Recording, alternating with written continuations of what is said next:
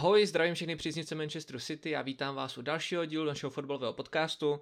Dneska to bude podle mě trošičku jinačí díl, um, trošku speciálnější a zároveň trošičku smutný. Uh, na poslední chvilku nám vypadl Liam, takže uh, si v horní uh, liště můžete všimnout, že uh, vidíte pohybovat se dokonce někoho jiného než je Liam sám. Je to Sam Urban. Same vítej u nás podcastu.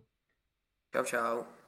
A vedle sama na obrazovce jsem přidal jen tak fotku, fotku pana, fotku pana Gallaghera, aby ten Liam tady byl s náma aspoň, aspoň obrazem, když ne audiem.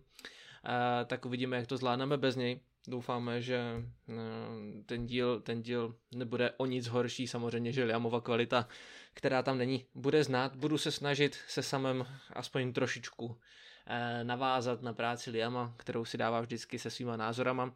Samozřejmě, jestli se Liam koukáš, tak tě zdravím. Eh, Liamovi nějak, nějakým způsobem eh, nespolupracoval počítač, takže asi po nějaký tři čtvrtě hodině snažení jsme se na to vykašlali, protože mm, to bylo asi něco, co úplně nešlo, nešlo spravit tak se nedá nic dělat, budeme to dneska muset zvládnout ve dvou a jelikož eh, nahráváme podcast po eh, docela delší době, tak se podíváme na to, co nás čeká a nemine v dnešním podcastu. Eh, pobavíme se o třech zápasech, které se udály, o těch třech hlavních podcastech, to znamená proti Lipsku, proti Barnley a taky proti Liverpoolu.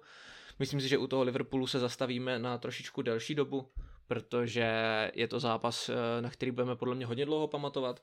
Eh, taky se můžeme pobavit o tom, jak je teďka hodně populární otázka v médiích, jestli je City lepší bez Haalanda, tak si to tady se Savem můžeme tak nějak aspoň trošku společně eh, schrnout. Eh, taky se můžeme pobavit i o Bayernu Mníchov, který nás čeká v Lize mistrů. S Bayernem Mníchov určitě souvisí i Joao Cancelu, který se vypadá to po sezóně vrátí zpátky do Manchesteru City, což uvidíme, jestli je dobrá nebo špatná zpráva. Můžeme se pobavit i o výkonech eh, McAteeho a Doyla v Sheffield United, kteří jsou momentálně skvělí. A taky se povíme například o Jajovi Turem nebo o Johnu Stonesovi, který eh, hraje teďka perfektně a hraje perfektně dokonce mimo svoji pozici. Je to hodně témat, jsme tady ve dvou a očekávám, že to dneska bude další, aspoň pro vás trošku zajímavý díl, tak jdeme rovnou na to. Hnedka na úvod se pojďme sami pobavit o tom, eh, jak City zvládlo zápas eh, v osmi finále Ligy mistrů, myslím konkrétně ten druhý zápas v osmi finále Ligy mistrů eh, proti Lipsku. Po prvním zápase to vypadalo, že ten zápas bude stejně těžký tak, jak byl v Lipsku, No nakonec do šaten o poločase šlo za stavu 3-0 eh, pro domácí, což vypadalo, že s Lipskem je už absolutní konec. Eh, vypadalo to, jak to vypadalo. Říká jsem si, že už asi nemůže být eh, ten zápas pro Lipsko horší a on mohl být. Erling Haaland nasázel pět gólů, což je absolutní blázinec na to, že se mu to povedlo zrovna proti Lipsku, který úplně v Evropě není takový ten klasický uh, malý tým, jako například nějaký tým z Řecka nebo z podobně exotických destinací. Uh, samozřejmě, samozřejmě, že tomu trošku pomohlo i to špatné rozpoložení Lipska, o tom se můžeme a nemusíme bavit samozřejmě, ale pět gólů je naprostá, naprostá šílenost a já si myslím, že víc gólů dal už snad akorát Lionel Messi a je to možná i další z důvodů, proč Guardiola Haalanda po pátém golu vystřídal. Samozřejmě asi úplně nechtěl, aby se Haaland zranil. Nicméně eh, další branky si připsal eh, Kevin De Bruyne a druhou eh, Ilkay Gindogan a tím spečetili zápas a taky spečetili konec uh, Lipska v Lize mistrů pro letošní sezónu, uh, takže ten dvoj zápas skončil výsledkem 8-1, což uh, v mých očích byl naprosto nepředstavitelný, ale na druhou stranu zasloužený, když jsem viděl to Lipsko v tom druhém zápase. Samé, jak, ty, jak, si, jak si pamatuješ na ten zápas proti Lipsku? Uh, byl, jsi, byl jsi nervózní, pamatuješ si na to, nebo si věděl, že to dopadne tak nějak podobně, jak to dopadlo? Byl jsem nervózní, byl jsem hodně nervózní, hlavně po tom prvním zápase, už když jsme, už když jsme je vylosovali, tak já jsem si přál nějakou tu Chelsea, že, kterou jsme mohli dostat nebo ne. Nemohli, myslím, že ještě v osmi finále, ale myslím, prostě ně, klidně nějaký větší tým, ale to Lipsko jsem fakt nechtěl, protože oni jsou nepříjemní, běhaví. I to, co hrajou, to je 4-2-4, jsem měl strach, že, mě, že nám vůbec nebude sedět. Ale tak ukázalo se, že jsme to zvládli, zvládli jsme to s Grácí. Ještě po tom prvním zápase jsem byl ještě daleko víc nervóznější, protože tam jsme nehráli fakt vůbec dobře. Tam si pamatuju, že Mahrez tam běhal někde u Kevina ve středu pole.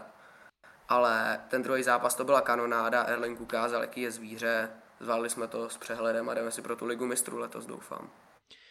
Uh, to já doufám teda taky. Uh, ještě se hodí připomenout sestavu, do které jsme nastoupili. Uh, bylo to samozřejmě s Edersonem v bráně, Johnny Stones, Akanjim, Diashem a Akem tvořili naší obranu čtveřici. Před něma byl Rodri, uh, zprava potom uh, Bernardo Silva, Kevin De Bruyne, Ilkay Gindoan a Jackie Grealish.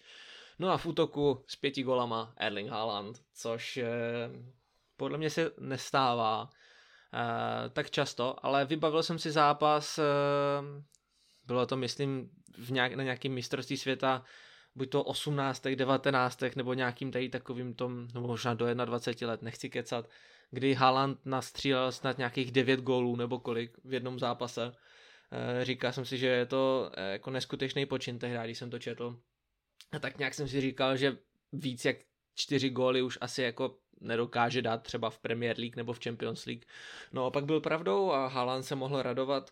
Uh, jak, jak si říkal ty, taky jsem byl před zápasem hodně nervózní a moc dobře jsem si pamatoval na to, jak uh, jsem byl rád, že to Pep nepodcenil a že tam nedal uh, do, do základu třeba Palmera a spol, protože tak už trošku toho Pepa znám, co se jako týká jeho sestav potom v playoff ligy mistrů. Ano, ale dopadlo to tak, jak dopadlo a já si myslím, že City Lipsku nedalo absolutně, ale absolutně žádnou šanci. Uh, kdo určitě stojí za připomínku, tak je ještě Kevin De Bruyne a Jackie Grealish.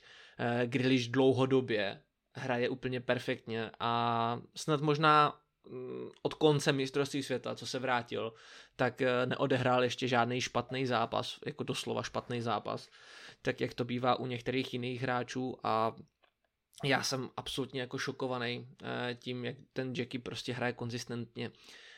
Um, myslíš si, že, myslíš si, že když může podávat v téhle sezóně ještě lepší výkony, nebo že už je to takový nějaký ten jeho top, který když si udrží ještě nějaký zápasy, tak bude jenom dobře, nebo myslíš, že to dokáže ještě líp?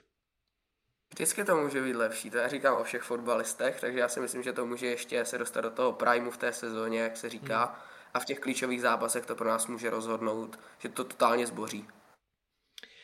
Já si myslím, že eh, jediný, co Grilishovi v posledních zápasech chybí, je za ten zápas dát dva góly a jít od toho, protože uh, on se těch šancí dostává, ale většinou teda je na té straně, která na ty góly přihrává, nebo má takovou tu klasicky druhou přihrávku, která vede ke gólu, což je ta jeho hlavní domena, jelikož je to hráč, který se stahuje víc do středu Uh, ale Jackie, Jackie perfektní a já se jenom těším na další zápasy, uh, protože Grealish je neskutečný. To, jak uh, s jakým klidem vede Grealish balon a kolikrát dokáže ustát nebo uh, dokáže ten, ten souboj zvládnout bez nějakého většího zranění, tak je to šílený, protože to je snad nejvíc faulovaný hráč celý Premier League. Možná. Někde jsem něco takového podobného četl, že je možná druhý, první nebo Zaha je první, je druhý. No. Takže jako eh, ten člověk má lítka, lítka z ocely a to vidíme všichni, protože ten člověk má lítko jaká stehno, takže to je neskutečný, neskutečný fotbalista. A De Bruyne pokračuje podle mě ve svých, ve svých klasických výkonech, kdy tři zápasy zahraje dobře, potom má jeden špatný a potom zase tři zápasy dobrý, takže eh, když se Kevinovi podaří, jak sám říkal Guardiola, držet tu svoji línii, eh, tak jak hrál naposledy třeba mm, za tu belgickou reprezentaci, nebo tak jak hrál naposled proti Liverpoolu, tak si myslím, že ten střed hřiště je naprosto, ale naprosto pokrytej. A City se může těšit jenom na lepší a lepší zápasy samozřejmě, takže se uvidí, co nám nabídne zápas v sobotu proti Southamptonu a samozřejmě potom v úterý eh, zápas s Bayernem Mnichov. Eh, pojďme na druhý zápas, který se udál a tím je zápas proti Barley, eh, který jsme taky odehráli na Etihad Stadium a jak si diváci zvykli eh, po minulým zápase s Lipskem, který skončil 7-0, tak ten zápas skončil 6-0 pro změnu, kdy se Erlingu Haalandovi eh, podařilo nastřílet eh, opět zase hetrik s tím, že krátce po hetriku byl opět zase střídán. Samozřejmě tady v tomhle zápase absolutně o nic nešlo. Potom, jelikož Barney nekladlo zrovna nějaký extra velký odpor, a nebyl důvod, aby se v takovémhle zápase, už rozhodnutým zápase, Haaland zranil, což se teda nakonec stalo, ale uh, nepřímo, v, nepřímo v tom zápase. Potom další gol přidal Alvarez, Palmer a šestý uh, hřebíček do rakve zatloukl opět Julian Alvarez, který uh, odehrál opět výborný zápas. A tím tedy Manchester City poslal do dalšího kola FA Cupu, konkrétně do semifinále, kde nás čeká podle mě Sheffield United, pokud se nepletu. No je to tak. Což bude podle mě velmi zajímavý zápas, jelikož Sheffield je taky na pozitivní vlně, takže se uvidí, kdo z tohohle zápasu, ve kterým je favorit Manchester City, samozřejmě vyjde pozitivněji. Sebo, mm, jak ty, jak ty si vybavuješ tady tenhle zápas? No já si ho úplně nevybavuju, protože jsem to sledoval na typ sportu v nějaké 360p kvalitě. Ale co bych tomu řekl, tak to, od toho Barnley jsem čekal jako daleko víc, že ten kompany prostě jsou první jako o hodně bodů v lize. Čekal jsem, že nás hodně potrápí, ale tak díky bohu, ještě i díky tomu Erlingovi, co říkal, že se zranil až pak, to jsem někde četl, že on měl to zranění právě už z toho zápasu, takže díky mm. bohu, že jsme ho mohli už v té 60. minutě vystřídat, že jsme to vedli o tolik a není zraněný na delší dobu. Eh, kdo určitě stojí dále za zmínku, tak byl Phil Foden eh, s De Bruynem. Tile dva hráči si připsali snad tři asistence. Um, jak říkal jsi, um, Burnley mě možná trošku zklamalo tím, jak uh, hodně chaoticky přistoupili k tomu zápasu, kdy oni sice šance měli samozřejmě, ale nevypracovali si nic extra přesvědčivého a hlavně směrem dozadu um, byli hodně, hodně takový neorganizovaní.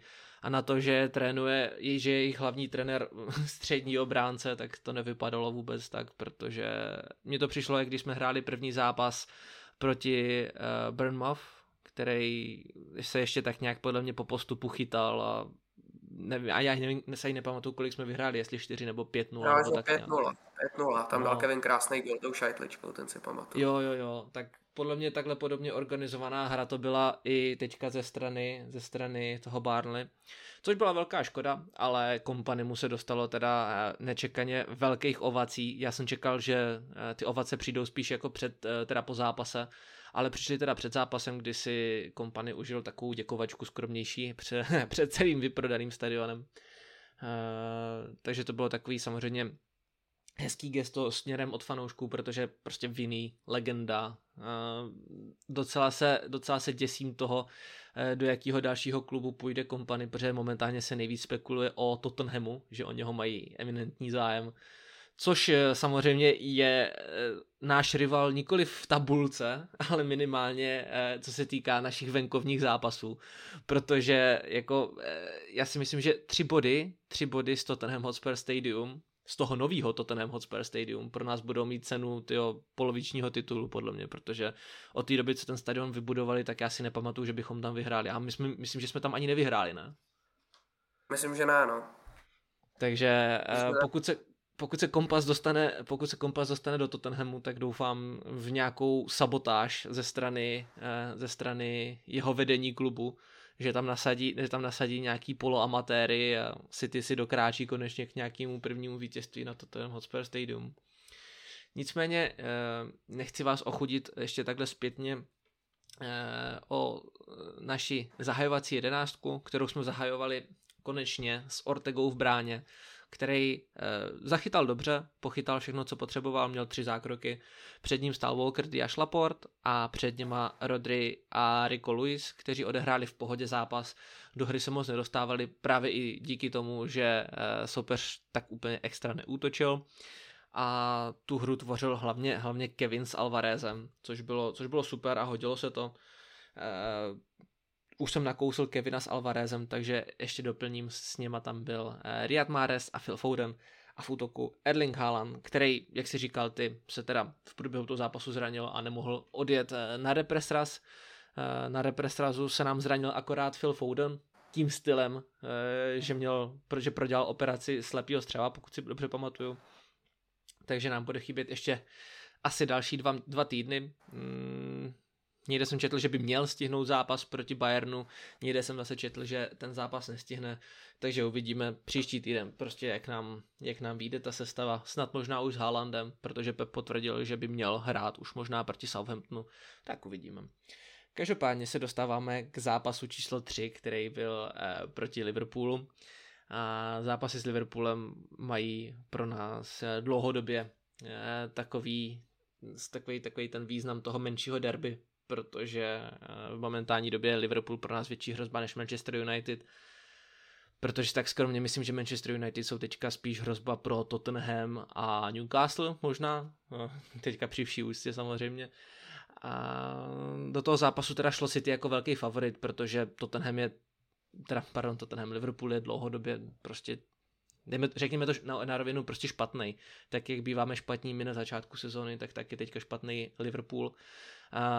My jsme ten zápas proti Liverpoolu prohrávali po gólu Saláha, ale postupně eh, se nám tam i bez Erlinga Haalanda podařilo dostat eh, za Alisnova záda čtyři branky v pořadí Alvarez, De Bruyne, Gindogan a nakonec Jackie Grealish, který korunoval krásný zápas uh, na Etihad Stadium proti Liverpoolu. Um, myslím si samé, že to byl asi nejlepší zápas City téhle sezóny. Myslíš si to taky? Nebo najdeš v paměti ještě no, nějaký lepší? Hledám, hledám a zatím nemůžu najít. Jako v blízké minulosti určitě nejlepší. Výborný výkon Hlavně já jsem se toho Liverpoolu fakt bál, že nám zase nesedne, že prostě ten soupeř nám nesedí. Myslím, že hnedka po Tottenhamu jako venku je to náš druhý nejneoblíbenější soupeř, ještě s Palas a tady těmahle betonářema. A fakt jsem se bál ještě tím, jak teďka hrajou s těma třema vyloženě breakovými útočníkama, že prostě to zavřou a budou to jenom nakopávat, což se vlastně ukázalo, že dělali v tom zápase, ale výborně jsme si s tím poradili, hráli jsme skvěle celý zápas a i lidi jako právě Jackie Grealish odehráli fantastické utkání a zaslouženě jsme si došli pro tři body. Uh, řekl jsi to moc dobře, on ten Liverpool bývá častokrát jako osina v zadku. Uh, já jenom doplním ještě tebe, ten Sal- Salah dal gola snad v první, v první jakýkoliv eh, šanci, co ten Liverpool měl, tak z první šance dali hnedka gol, což je taková liverpoolská klasika podle mě. A je to devíza kterou já Liverpoolu absolutně závidím a teď to nemyslím fakt jako nějak úplně jinak. Já jim to doopravdy doslova závidím, že oni jsou schopni z těch tří střel vyprodukovat dva góly. A oni dlouhodobě prostě hrají zápasy, kdy City ovládá hru a prostě Liverpool dává góly z protiútoku. Na tom ten Klopp postavil vlastně celou jejich filozofii týmu. Nicméně stejně jako na Guardiolu, tak i na Klopa už se hráči a trenéři dokážou dobře připravit za ty léta to znamená, že si s tím City, i když nemáme tak rychlý obránce, dokázalo poradit. Já bych určitě eh, vypíchl výkon Akého, který eh, na levém beku zahrál, zahrál nebo na levém beku hrál třetího stopera, ale zleva. Uh, takže který na té levé straně zahrál solidní zápas, byť chyběl u toho prvního gólu Saláha, který ne, vůbec nevím, kde ten Aké byl, ale prostě tam, kde byl, tak, nemě, ne, tak nebyl. Nicméně to všechno dobře dopadlo. Další solidní výkon eh, byl samozřejmě od eh, našeho klasického, klasického tria Grealish, Alvarez, De Bruyne, mm, ale o moc hůř nehrál například Riyad Mahrez. Kdo mě příjemně překvapil, tak byl Johnny Stones, který uh, skvěle rozjel uh, tu, tu akci, která si myslím, že vedla buď to ke golu Grealishe nebo ke golu Alvareza ale nevím, jestli si to vybavuješ, ale krásně tam rozdával ty balony a vypadalo to, jako kdyby to byl prostě prime Andrea Pirlo v ten moment. Byl to... Je to tak, hlavně mně přišlo, že čím byl zápas delší, tak on byl lepší, že fakt ten jeho výkon jako vzrůstal na kvalitě a předvedl výborný zápas a myslím si, že pro tuto sezónu je Stones v záloze jako budoucnost. Že, tam, že takhle budeme hrát i proti těm největším, proti největším soupeřům. Je pravda, že ten Stonesy byl takový ten krásný příklad toho, jak dokáže Guardiola transformovat hráče do úplně jiných pozic, na kterých třeba mají nějaký potenciál. Já bych v životě neřekl, no takhle, Dobře, eh, když jsme kupovali Johnnyho Stonese, tak to byl nejlepší nahrávač a nejlepší hráč s míčem v Premier League, určitě, ale na stopera výborný. Nicméně nedokázal jsem si v životě představit, že bych ho viděl v zápase proti Liverpoolu na defenzivní záloze, kdyby tam tvořil po boku, po boku Rodryho hru a e, fakt on u toho vypadal jako, že absolutně v takové té naturální přirozené pozici a hrál prakticky že celý zápas mimo tu pozici, což mě úplně šokovalo, překvapilo a udělalo mi to velkou radost. Co se týká nějakého jeho pozičního bránění a tak, tak tam toho úplně extra moc nebylo. Uh, on ty souboje úplně nevyhrával, ale to, to prakticky ve finále nevadí, úplně to asi nebyla ta jeho role, protože tam to obstarával hlavně Rodry v tom středu hřiště, když se na to teďka tak koukám, uh, tak uh, těch těch soubojů měl mnohem víc Rodry právě, takže eh, Stone si tam byl hlavně spíš o toho, aby ty balóny potom nadále rozdával spolu s Rodrym. A to se teda nakonec i eh, vyplatilo, protože City vyhrálo 4-1 a hlavně ve druhém poločase, kdy mě přišlo, že Liverpool psychicky nebo možná i fyzicky odešel, tak eh, to bylo absolutně bez jakýhokoliv stresu v suchým triku, jak se říká. A udělalo mi to velkou, velkou, velkou radost samozřejmě. Byly to tři body do tabulky, že jo. A to se vždycky počítá, hlavně když zápasíte s Arsenálem, který zase opět dokázal vyhrát, takže já si myslím, že ten souboj s Arsenálem bude ještě velmi složitý, velmi tuhej a podle mě i velmi těsný. Podle mě se může rozhodovat i tím stylem, že vítěz Premier League vyhraje před tím druhým o jeden bod. Je to možný, může se to stát, matematicky to samozřejmě vychází, že jo, zase, taková ztrátu na, zase takovou ztrátu na ně nemáme, takže hele, stát se to může. Uh, máš nějakou vizi, jak podle tebe dopadne Premier League, jestli tu ligu vyhraje spíš Arsenal nebo Manchester City? Já jsem, te, já jsem viděl asi den zpátky jedno stories od Liema a tam bylo napsaný, jak teďka má náročný program Arsenal, ale že když to zvládne, tak si ten titul zaslouží. A s tím já naprosto souhlasím, takže pokud zvládnou tady to těžký období na konci dubna, taky musíme zatleskat, že si ten titul fakt zaslouží. Arteta udělal výbornou práci ale pořád budeme bojovat, budeme sbírat body a budeme na ně chtít tlačit, to očekávám a uvidíme, jak to dopadne, inshallah. Eh, je pravda, je pravda, že když to Arsenal zvládne, tak uh, si to asi zaslouží. Nicméně uh, City to taky zvládá, to znamená, že jako máme, teďka máme podle mě extrémně náročný program, protože jsme odehráli důležitý, důležitý zápasy Eh, nebudu srovnávat Burnley, Burnley záp, jako zápas proti Chelsea, i když si myslím, že to Burnley je v mnohem, mnohem lepším rozpoložení než taková Chelsea, která vyměnila trenéra. E, nicméně, nicméně, pokud to zvládneme a zvládneme i zápas proti Bayernu, tak já si myslím, že ten náš šíleně těžký měsíc eh, ještě končit nebude.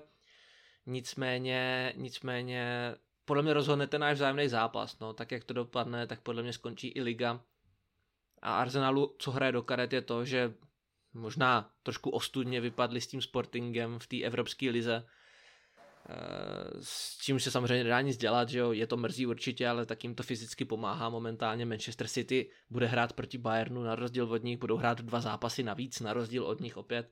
Jo, takže to bude ještě hodně zajímavý, ale myslím si, že City na to šířku kádru má. To znamená, že jediný, kdo eh, si to může pokazit, tak jsme my sami protože já si myslím, že jako ztratit body úplně nemusíme, že jo, v dalších zápasech. Stejně tak jako Arsenal, ale no řekněme si to na rovinu, podle mě City je mnohem víc vítězný tým než ten Arsenal, jo, tam tu vítěznou mentalitu přivedl Jesus se Zinčenkem, což je fajn, ale podle mě tu situaci psychickou budou mít lepší hráči City, protože ti to vyhráli dvakrát po sobě a ví, jaký to je, ví, jaký to je stres, jaký to je tlak před velkýma zápasama No a můžou se s tím poprat jenom tak nějak prostě sami, jo. Takže uvidíme, jak to dopadne. Já se na ten konec sezóny hodně těším.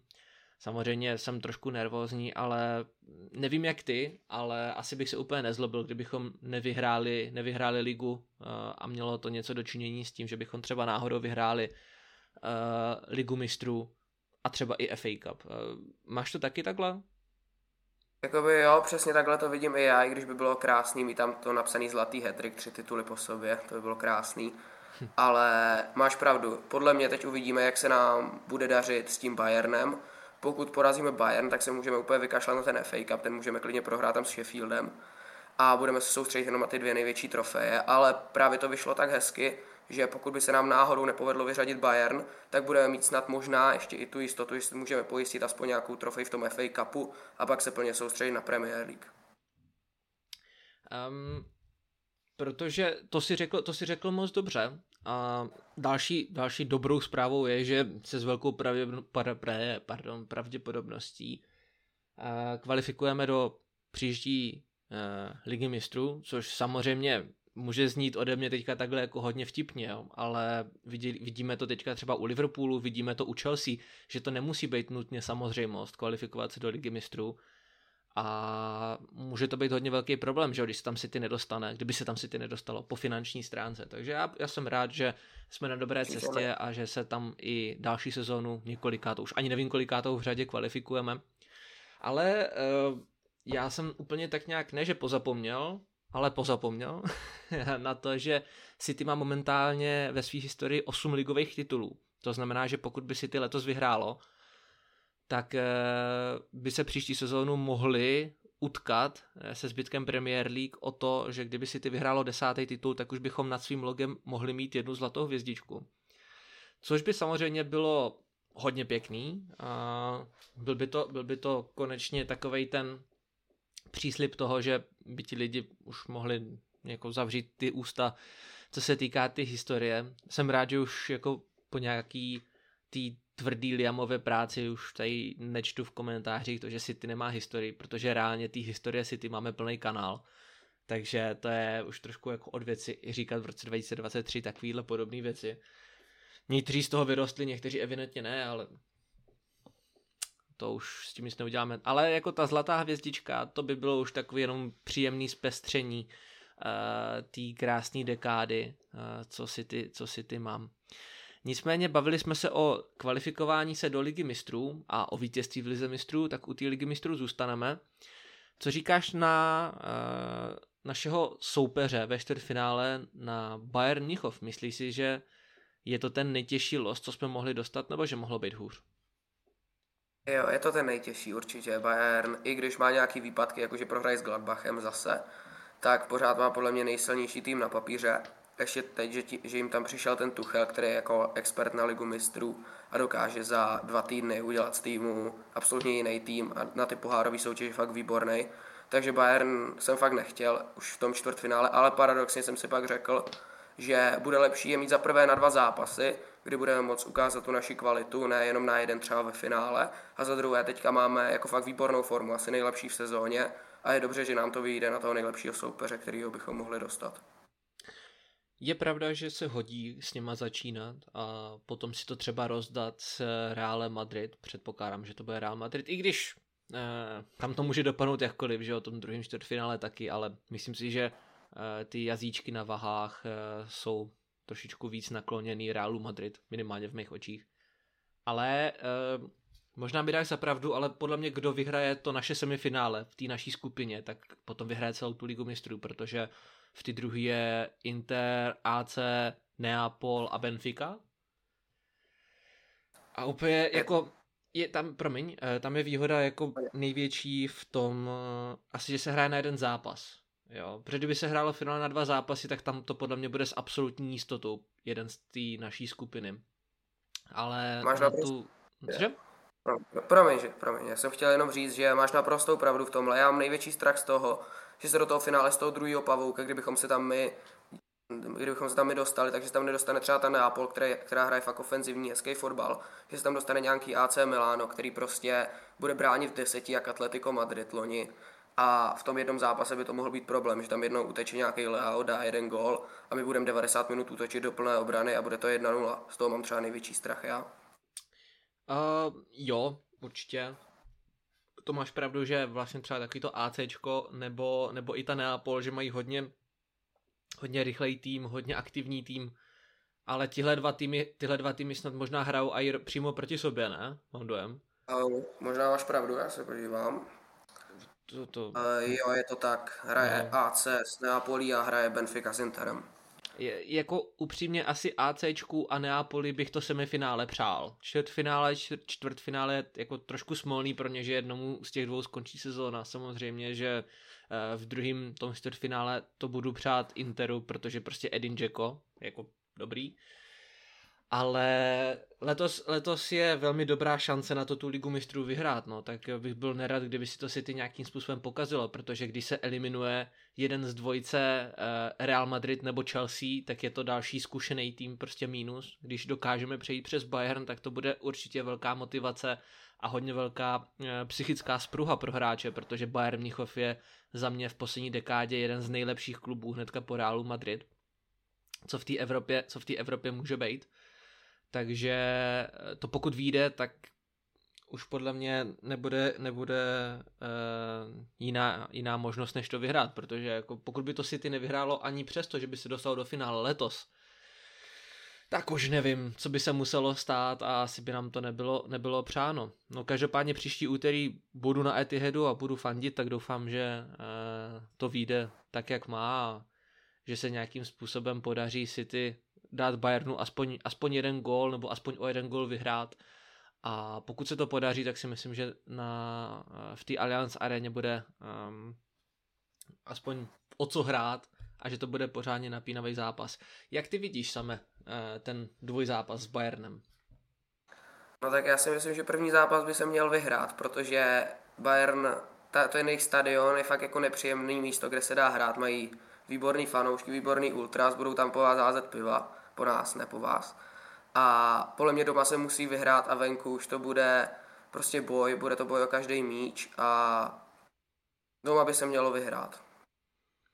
No a teda, mm, když by si, když by si stipnul, uh, nemusí se vůbec jako ostý, ostýchat, kdyby si mohl typnout, uh, jaký bude skóre po těch dvou zápasech? City Bayern. Tak kolik to, kolik to podle tebe bude?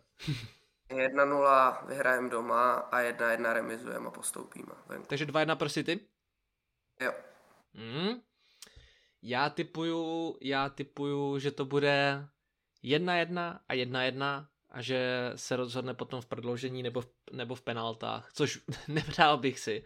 Určitě ne hrát penalty venku, ale podle mě k tomu může jako moc dobře dojít, protože Bayern dobře brání a jako taky dobře útočí, to jsme viděli teďka minulý zápas proti, proti Dortmundu, i když jim to teda uh, ten Kobl, nebo jak se jmenuje, docela dosti usnadnil, ale, ale zastříleli si v klasiker, takže to je jako taky velká spruha, asi tak jak pro nás uh, zápas s Liverpoolem. Ale pokud teda můžu typnout, tak to bude 2-2 s tím, že potom vyhráme na penalty nebo v prodloužení. No. Takže očekávám, očekávám velikánskou bitvu jako břitva a že to bude určitě hodně třaskavý čtvrtfinále, stejně jako uh, Chelsea, Real Madrid. Tam si myslíš, že kdo může postoupit? Já si myslím, že určitě Real Madrid, že tady není o čem se bavit. Oni v té lize mistrů, i když v lize letos nehrajou dobře, tak v lize mistrů je to úplně jiný tým a podle mě Chelsea doslova znásilní v tom zápase. Já si teda trošku myslím, že uh, s tím, kdo bude Chelsea trénovat a nebo nebude, jestli to bude ten Nagelsmann nebo kdokoliv jiný, tak já si myslím, že Chelsea dostane nový náboj. Ale aby dostala nový náboj, tak potřebuje ve středu vyhrát nad, eh, nad Liverpoolem.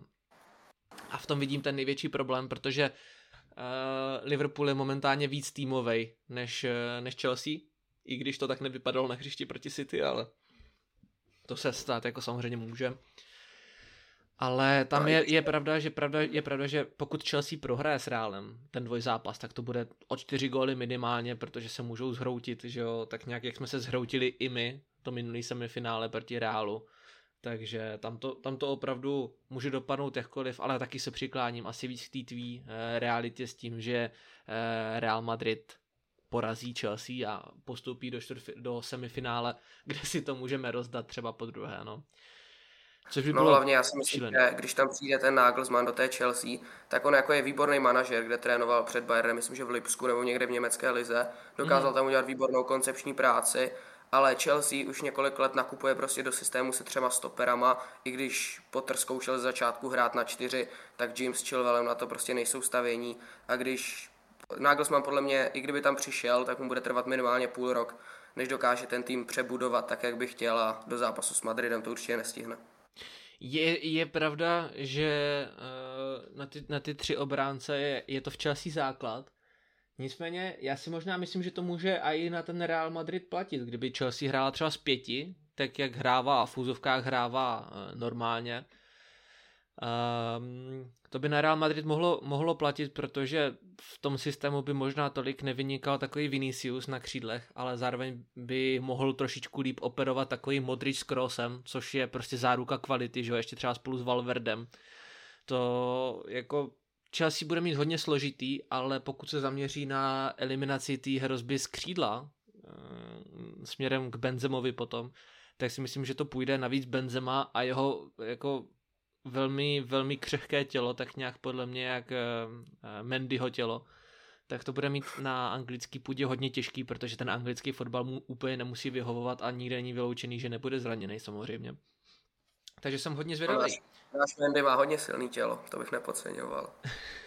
náš, náš, Mendy, náš Mendy už podle mě se jako namakal ve vězení, to je pravda. Ten, já už říkají, nevím, jak vypadá takový Mendy a nikde je mu konec, ale už, už to snad ani nechci vědět. Jako. Mendy, chudák. Um, mám na tebe otázku. Myslíš si, že uh, je Manchester City lepší, když hraje bez Erlinga Haalanda, tak jak se píše na internetu? Určitě si to nemyslím. Tak když dá někdo 28 gólů za sezonu, tak o tomhle by se vůbec nemělo debatovat. I když já se přiznám, že nebyl jsem fanoušek úplně přestupu Erlinga Haalanda, teď to zpětně litu samozřejmě, protože to byla hloupost, mm-hmm. ale já úplně nemusím ten typ hráče, jakým on je, ten typ útočníka, nekombinační, rychlý, prostě jenom s, výborn, s výborným mm-hmm. shootingem, ale on ukázal, že Premier League mu výborně sedí, City mu výborně sedí, je absolutní zvíře a určitě City není, není horším týmem s ním na hřišti. Na hřišti. Je pravda, že si to řekl dobře, že špatný hráč by nenastřílel 28 gólů. To je, to je samozřejmě je, to je samozřejmě pravda. Nicméně um, tak jako správný Brňák nebo jako my dva správní Brňáci se musíme podívat třeba na takovou situaci ve Zbrojovce, kde uh, ligu střelců uh, vede, vede Řezníček z Brna, ale Brno je pět bodů, pět bodů od vyřazení. To znamená, že Řezníček perfektní výkony, ale potom tam ty góly nedává nikdo jiný. Já si myslím, že druhý je Ševčík, co má nějakých pět gólů a to je žalostně málo, že jo. A třetí místo bychom hledali hodně složitě, protože tam to podle mě může být po gólu maximálně dva góly. To znamená, že e, buď to teze jedna, že pokud kdyby nehrál řezníček, tak ten gol nedá už vůbec nikdo a to by byl jako extra pruser. Nebo že by se ty góly mohly rozvrstvit mezi křídla a takhle. To je věc číslo dvě ale eh, teďka, kdybych to chtěl přenést, tady tu moji tezi na Manchester City, tak já si myslím, že když ten gol nedá Haaland, tak ten gol může dát Alvarez, může ho dát Grealish, Mahrez, De Bruyne, Kindoan, protože to City, když, když útočí, tak oni prostě jsou schopni si ten balon nahrát i ve vápně. To znamená, že můžeš jít sám na brankáře, třeba takový Grealish podle mě, kdyby šel sám na brankáře, tak ještě nahraje pod sebe a potom někdo ten, ten gol dá za něho. Jo, to znamená, že uh, já si myslím, že Haaland dělá si ty lepší. Už jenom kvůli tomu, že prostě dává ty důležitý góly. A že tam je vždycky, že se na něho prostě můžeš spolehnout. Jo? Že to je něco jak eh, Jan Koller třeba. Jo, protože ten je, je, je veliký a v jeho, v jeho jako nejlepších letech stačilo prostě jenom nakopnout balon do vápna a jít se radovat. Jo, a u nás stačí, když De Bruyne dá dobrý balon za obranu, což on umí. Což on umí, ale několik zápasů v řadě k tomu neměl pokyny, což mě překvapovalo, ale budíš. Jo, a tam stačí dát prostě Erlingový balon za obranu a obránce ho nechytí. To je, jak kdyby musel jezdit na, na motorce jako vedle něho, jo, aby ho chytili. To je za mě nesmysl, že Haaland by mohl dělat si ty horší a jsem rád, že to vidíš taky takhle podobně. Já ani nevím, kde se ten trend tady tohohle tvrzení jako vzal, jo. Ale trošku mě to pobavilo, no, když to psali potom kluci v našem skupinovém chatu, tím je zdravím, a kdy, kdy psali, že prostě všude na internetu píšou, že když hraje City bez Haalanda, tak hrajou víc týmově. E, možná si víc věří. To je asi možný, protože Haaland je prostě největší hvězda a vždycky tu pozornost trhává na sebe, tak někteří to třeba můžou špatně kousat, možná, ale určitě si nemyslím, že by byl Haaland takovým tím problémem, co jsme měli. Jo, takže jsem rád, že to vidíme, že tady tuhle situaci vidíme tak nějak jako podobně spolu.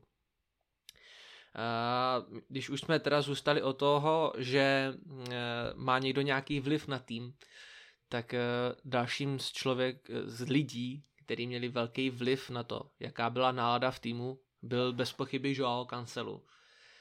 Joao Cancelu je teďka e, v týmu našeho největšího rivala v tenhle moment, protože hraje za Bayern Mnichov a bude nám stát v cestě nepochybně eh, na Etihadu a potom v Allianz aréně, protože podle mě ho nasadí, i když ho teďka teda ten moc nenasazuje, ale budíš. ale po sezóně se evidentně bude muset Joao Cancelo vrátit do Manchesteru na Eastlands, což se potkává s hodně velkou nevolí fanoušků, protože fanoušci, co jsem četl a co jsem viděl i u nás v naší fanouškovské komunitě, ho prostě v Manchesteru nechtějí. Samé, jaký na to máš ty názor? Měl by se Cancelo vrátit, nebo by ho City mělo prodat, ať už to bude pod cenou, protože Bayern ho nechce koupit? Tak, já tady půjdu proti Davu, já bych chtěl, aby se vrátil, protože ukázal, že je fantastický fotbalista, ale má to jedno velký ale a že si to musí dát prostě v hlavě dohromady. Já vím, že Pep úplně ve své kariéře nedával druhý šance nikomu, ale já si myslím, že Cancelo za ty, jak dlouho je u nás, pět let, si ukázal, jak výborný fotbalista je. A pokud si srovná hlavu, srovná si mindset, že prostě občas bude posazený a občas bude hrát podle toho, jakou bude podávat výkonnost, tak dokáže být extrémně platným hráčem. A pokud Pep a ostatní členové týmu, realizačního týmu Man City k němu dokážou promluvit a on to dokáže akceptovat, tak by ho určitě neprodával ani kdyby přišla nabídka na těch 70. Já, já ti rozumím, ale mm, co jsem, co jsem pochopil z různých článků a mm, třeba i viděl, tak eh, Cancelo mě po mentální stránce a po eh, stránce nějakého, nějakého ega a sebevědomí hodně připomíná mindset Cristiana Ronalda. A mindset Cristiana Ronalda je z fotbalového hlediska perfektní a dělá z něho takového fotbalistu, jaký je, ale zároveň dokáže být strašně toxická v momentech, kdy se nevyhrává. Já si dokážu představit kancela v šatně po zápase 4-1 nad Liverpoolem. Musí to být skvělý hráč. Ale taky si ho dokážu představit po třeba semifinále prohraným proti Realu Madrid. Jo, nebo v dobách, kdy City mělo letos, letos krizi, tak se objevovaly články, kdy snad kopl balon po, po Guardiolovi nebo něco takového a potom teda den na to se ukázalo, že eh, se bude pakovat z klubu. Myslím si, že jeho ego mu brání v jeho dalším kariérním růstu, protože eh, se podle mě vůbec ještě nezasekl vývojově a může se ještě něco dalšího naučit. Nicméně jeho největším problémem je on sám, protože eh, on, on sám sebe dostává do takové svízelné situace s tím, že je, je určitě naprosto přijatelný a naprosto v pořádku, že každý den vzpomíná na, na zesnulou matku, jestli ho to dostává potlak, protože ty zápasy a góly vždycky věnuje jí, asistence, dobrý výkony, špatný výkony si vždycky hodně eh, dává sám sobě sežrat, hlavně i kvůli tomu, že on vždycky v rozhovorech říká, že ho matka sleduje z nebe a že jí vždycky jako věnuje tady eh, všechny ty dobrý a špatný momenty, tak jedna věc je, jestli sám sebe nedostává potlak zbytečně, tady tímto, což samozřejmě neříkám, že to je špatně, jo, ale může to tak být. No a druhá věc je to, jak on vidí sám sebe kolikrát. Jo. Já tady říkám, že je na sebe občas moc kritický, ale občas mě přijde, že tu sebereflexi nemá. Jo. On ho tady v City posadil 18-letý Luis a on to nesl těžce. Samozřejmě, asi bych to taky nesl těžce. Zase to můžu přirovnat prostě k té situaci ve Spartě, kdy se tam dostal ten Jan Koller, že jo, vyřadil Sígla, a Siegel jako velká hvězda týmu si to nenechal líbit a vyštval ho prostě z kabiny. Tak tady asi v Manchester City to úplně nepůjde. Ale mně přijde, že toto kancelo absolutně jako neprofesionálně zvládla, udělala ze sebe tak akorát před každým kašpara, po tom, co tady líbá znak klubu. Jenom asi takhle za mě. Myslíš si, že je teda nějaká šance, že by se Cancelo mohl jako napravit? Že by prostě nějak upozadil sebe a bral trošku víc v potaz i ten klub a tu klubovou nějakou hierarchii a historii? No tak zaprvé bych ještě dodal k tomu, co jste teďka řekl, že kopl míčem po Pepovi, o tom jsem osobně vůbec neslyšel, jestli je to pravda, tak u mě teda ještě, ještě víc brutálně klesnul a to už bych byl s tím svým názorem trošku opatrný a abych se dostal k té tvé otázce. No věřím, věřím, že se dokáže napravit, pevně v to doufám, protože je to fantastický fotbalista, když hraje a když se mu daří, ale pokud to nepůjde, tak to nepůjde, je zbytečný se nechávat prostě hráče, který kazí kabinu jenom protože ho nejsme schopni prodat za 70, tak klidně ať jde pod cenou, pokud bude pořád arrogantně kazit kabinu. Uh, to o tom, o tom Guardiolovi eh, jsem četl na fanouškovském fóru, jakože na oficiálním fóru, fóru fanoušků, kde eh, byl například dlouho, dlouhou dobu dopředu odtáněný i přestup Grealishe. Jsou to lidi, kteří mají prostě nějaký různý vazby na klub, na lidi v klubu a ty informace se tam prostě většinou častokrát vyměňují. Je teda pravda, že v listopadu psali, že jako ten Bellingham by měl být done deal pro Manchester City. Uh, jestli to tak bude, tak uh, už nebudu brát informace nikde jinde, ale samozřejmě jsem to bral s rezervou. Uh, nicméně tam se psalo dokonce i o tom, že on měl prostě fakt jako špatný vliv na tu kabinu, že se častokrát hádal s De Bruynem, s Rodrym se hádal, jo, a ono v momentě, kdy ten klub nedrží pospolu, tak to vidíš. Připomíná mi to třeba Chelsea, kde mě přijde, že ti hráči tak nějak hrajou na sebe.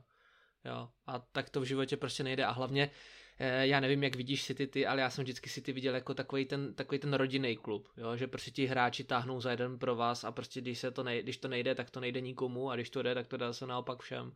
A v tom je to za mě hezký, takže eh, v takovémhle prostředí ten kancel nemá co dělat. Jo?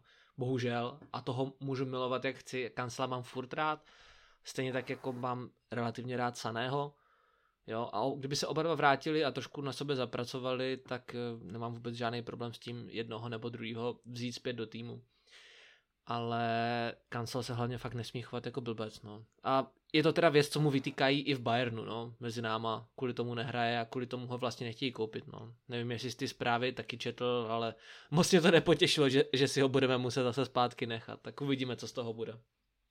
Četl, četl jsem je, ale já prostě pořád věřím, že to jedno procento tam bude, že mu cvakne v hlavě, dá se to do, po, do pořádku a bude zase bortit Premier League jako minulou sezónu.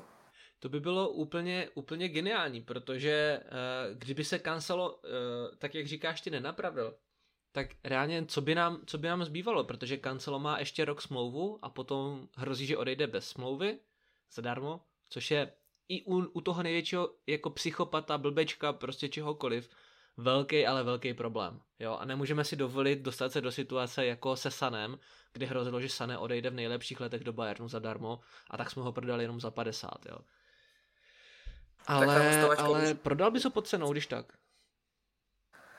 Hostovačka do Žirony to jistí vždycky, ale když tak, jo, lepší za nějaký peníze než zadarmo a lepší, než aby tam rok, rok se tam s někým pořád hádal, jestli to tak opravdu je tak klidně za 30, 40 nebo to populární barcelonský um, hostování s obcí. Jo, to je... Oni o něm mají to je pravda, no, do Barcelony nebo, nebo třeba do Paříže, no, tam se takovýhle hráčů ujímají velmi rádi. Je teda pravda, že taková Paříž na to hodně často doplácí, ale hej, není to můj tým, takže na tom vlastně jen tak jako vyděláváme my, jako što jejich protivník, takže za mě je to takhle v pořádku, to, co se děje v Paříži.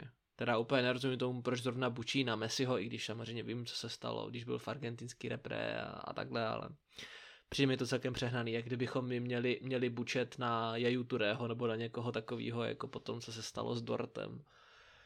No.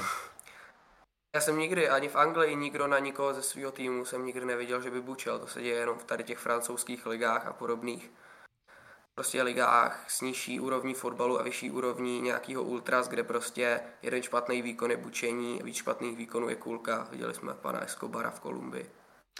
Samozřejmě, to je, to je už ten jako extrémnější případ, to je pravda. Ale jako jedno, jedna z mála věcí, co si vybavuju, kdy fanoušci eh, nezvládali jeden druhýho, tak to bylo, když dal Adebayor svůj legendární gol proti Arsenalu a šel si to vychutnat před kotel hostí. To byla, to byla genialita, samozřejmě jako úplně jako fair to asi nebylo, takže tam byla reakce, reakce fanoušků, fanoušků Arsenalu úplně jako samozřejmě pochopitelná, no, ale to bylo geniální, to se mi moc líbilo. To jsem teda živě nezažil ještě bohužel, ale ze záznamu jsem si to užíval. Pojďme se podívat uh, na Jamesa McAteeho a, a mladýho Doyla, jo, nebudeme se, nebudeme se bavit, nebudeme se bavit o um, bývalý, o bývalý legendě, o bývalý legendě Manchesteru City, ale pobavíme se o dvou hráčích, kteří uh, momentálně hrají uh, za uh, Sheffield United. Jak už jsem teda říkal, tak je to James McAtee a Tommy Doyle. Nebo Thomas Doyle, říkám, ale v Manchesteru je známý jako Tommy Doyle. Ti dva hráči jsou momentálně teda na hostování v druholigovém Sheffieldu a daří se jim, daří se jim náramně. Já si myslím, že v posledních zápasech eh, Doyle s McAteem absolutním způsobem válej a táhnou, táhnou, Sheffield, táhnou Sheffield na výsluní. Eh, pokud se, pokud se eh, nepletu, tak to byli právě tady ti dva hráči, kteří skorovali například v zápase proti Sunderlandu, který Sheffield díky nim vyhrál 2-0 a Sheffield se nachází na krásném druhém místě, nějakých 6 bodů náskok od Middlesbrough. To znamená, že tihle dva kluci můžou klidně vykopat postup Sheffieldu do Premier League a potom se, potom se vrátit do Man City, protože Doyle, Doyle by se mohl hodit eh, například po odchodu Gindoana eh, nebo jako takovej záskok, záskok za Philipse, protože Philips momentálně nehraje tak, jak má. No a Tommy Doyle, to, teda Tommy Doyle, eh, Ježíši Kristem, McAtee, pardon, a McAtee ten, jako, ten zvládne zahrát klidně i tu roli, co by měl mít v klubu Bellingham, jo. To znamená, že pokud by tenhle přestup nevyšel, tak bych McAtee mu možná ještě jednu sezonu dal, přece jenom mu je furt 20 let. Takže možná bych mu sezónku dal, ale myslím si, že tady tihle dva kluci už jsou ready na to zahrát si za nějaký průměrnější tým v Premier League. Podle mě by tam měli místo své jasný. No a sezónu jim dát a můžou to být plavo, právoplatní hráči prvního kádru, tak jak je třeba uh, Rico Lewis nebo Phil Foden. Samozřejmě McKitty ten uh, má ty vyhlídky tak 20krát jako jasnější než Tommy Doyle, ale ve fotbale nikdy nevíš, tady hraje se tě vyklube. Jak ty sám vidíš třeba takového McKittyho s Doylem? Myslíš si, že tady tihle dva hráči uh, mají nějakou budoucnost v naší budoucí základní jedenáctce? Tak to si úplně nemyslím, že v základní jedenáctce možná McAtee by tu budoucnost měl, ale minima, maximálně ně, ne jako nějaký squad player do rotace na ty slabší zápasy no, proti slabším týmům. A McAtee určitě ukázal, že potenciál má, dojel taky, ale nemyslím si, že dosahují úrovně základní jedenáctky Man City a nebudou jí dosahovat v blízké budoucnosti, ale ve fotbale se nikdy neví, jak říkal. Je, je pravda, že oba dva jsou ještě hodně, hodně mladí na to, aby byli na té top úrovni, kterou vyžaduje Manchester City. To si řekl moc dobře. Eh, na tu, na tu jedenáctku, jak říkáš, to třeba jako nutně být nemusí, ale myslím si, že tu budoucnost v klubu budou mít. Eh, Tommy Doyle možná z části i kvůli historii, co měl v jeho klubu jeho dědeček tady, takže si myslím, že mm, když to všechno dobře dopadne, když to všechno dobře dopadne, tak eh, budeme mít další dva kvalitní hráče. Když to dobře nedopadne, tak je za draho prodáme do Leicesteru, do Evertonu nebo do takovýchhle klubů, do Aston Villa a vyděláme na nich tak či tak, protože jako McAtee je momentálně v, champion, v championship velká, velikánský pojem a je to neskutečný hráč a jako je na něho velká radost se koukat Možná je škoda a možná je i dobře, že je neuvidíme hrát v zápase proti City, protože mají, myslím si, že ve smlouvě o přestupu zavedený, že kdyby hráli proti svýmu týmu, tak hrát nemůžou, takže bohužel, bohudík, um, ale už se bavíme teda o tom semifinále. Měl by zápas proti Sheffieldu United být pro City uh, nějaký strašák? Máme se toho bát? Nebo myslím si, myslíš si, že to bude v suchým triku jako proti Barnley? No, ta otázka je podle toho, jaký hráče tam pošleme, jak moc budeme rotovat. Já si teď přiznám, že si nevím, kdy ten zápas proti tomu Sheffieldu je, jestli až po zápasech z Bayernu, nebo jak to tam je. Ale podle toho, podle toho, jestli s Bayernem, jak jsem říkal, postoupíme, tak to budeme moc trošku víc, víc prorotovat a doufat. Poslat tam Juliho na hrot, hrát mm-hmm. třeba i s Koulem Palmerem v záloze. Ale jestli by se nám to, jestli by se nám to proti Bayernu nepodařilo, tak tam budeme muset dát kompletní jedenáctku a dostat se do toho finále, protože nikdo z nás nechce, nedej bože, odejít z téhle sezóny bez trofé. No řeknu ti to takhle, no ten zápas proti Sheffieldu je nastrčený uh, tři zápasy po zápasu na Bayernu a čtyři zápasy před zápasem s Arsenálem. To znamená, že čekám velkou rotaci, čekám minimálně Ortegu v bráně, čekám Alvareze, budu tam čekat asi i takovýho Foudna, když bude zdravej, budu tam čekat možná i Philipse nebo Peroniho, jo, Luis by mohl hrát podle mě v základu. Uh,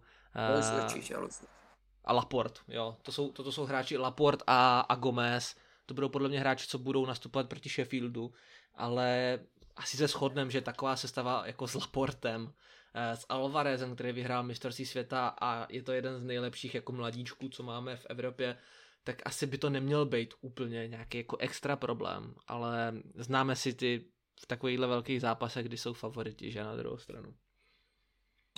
No já bych třeba radši hrál v tom semifinále, kdybych čistě teoreticky uvažoval s nějakým týmem, který třeba na papíře má daleko větší kvalitu, vys třeba Leicester, ale vůbec se jim nedaří než proti Sheffieldu, který nemá tak velká jména, ale zase hraje v extrémní pohodě a bude to podle mě těžší zápas, než, než nad tím teď přemýšlíme.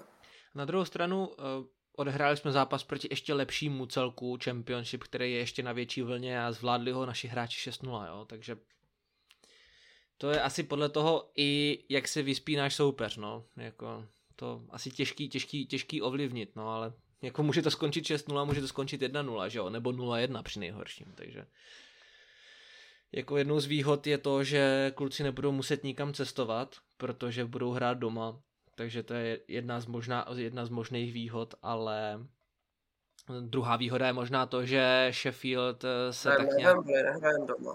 Cože? Hrajem na Wembley. Hrajem na Wembley, nehrajem doma. Jo, to už je semifinále, že vlastně. Jo. No, tak to máme smůlu, tak to si hezky zacestujem. E, na to jsem úplně zapomněl. To je pravda? No, takže to, to, tak už žádnou výhodu ani nemáme ve finále. Možná může být výhodou to, že e, Sheffieldu taky půjde o všechno. Jo, že Sheffield taky podle mě se chce dostat zpátky do Premier League a chtějí se vyhnout tomu playoff, takže budou muset taky svoje síly e, hodně soustředit tady na ligu takže uvidíme, no, jak tady toto všechno může dopadnout. Nicméně tihle dva hráči jsou za mě hodně velký překvapení letošní sezóny. Stejně jako Bazunu a taky i Lavia, který kdyby nebyl zraněný, tak je asi možná jedním z nejklíčovějších hráčů eh, momentálního Southamptonu, který řekněme si na rovinu je sice v prdeli, ale pořád je to tým Premier League, takže pořád má nějakou kvalitu a je osvěžující tam vidět našeho hráče nebo našeho bývalého hráče, na, kterou, na kterýho máme podle mě pořád uh, tu buyback klauzuli zavedenou. To znamená, to znamená, že když vyhodíme Philipsa v létě, tak bychom si takového Laviu mohli klidně na lavičku vzít a, a budeme mít vystaráno. Co si o tom myslíš? Já bych se chtěl zeptat tebe, ty, ty bys dal třeba Philipsovi ještě jeden rok nebo ne? Jako přicházel za 50 milionů, to není úplně malá částka. Já třeba osobně bych mu ještě ten rok dal a doufal, že se chytí. Je pravda, je pravda, že uh, všichni hráči, kteří u nás začínali a byli skvělí, například Cancelo nebo Grealish, tak ten první rok neměli úplně jako slavnej. Nicméně mě u toho Philipse chybí, chybí takový to srdíčko pro klub. Jo, že prostě když vidíš nemotorního hráče, jo, vys třeba Edin Dzeko, jo, což je možná trošku špatný příklad, ale úplný pan fotbalista to nebyl, jo. Nebyl to hráč typu Aguero, vždycky to byl ten jeho prostě eh, sparring partner, který Aguerovi připravoval góly výhradně a nebo dával góly hlavou, jo, z velké části.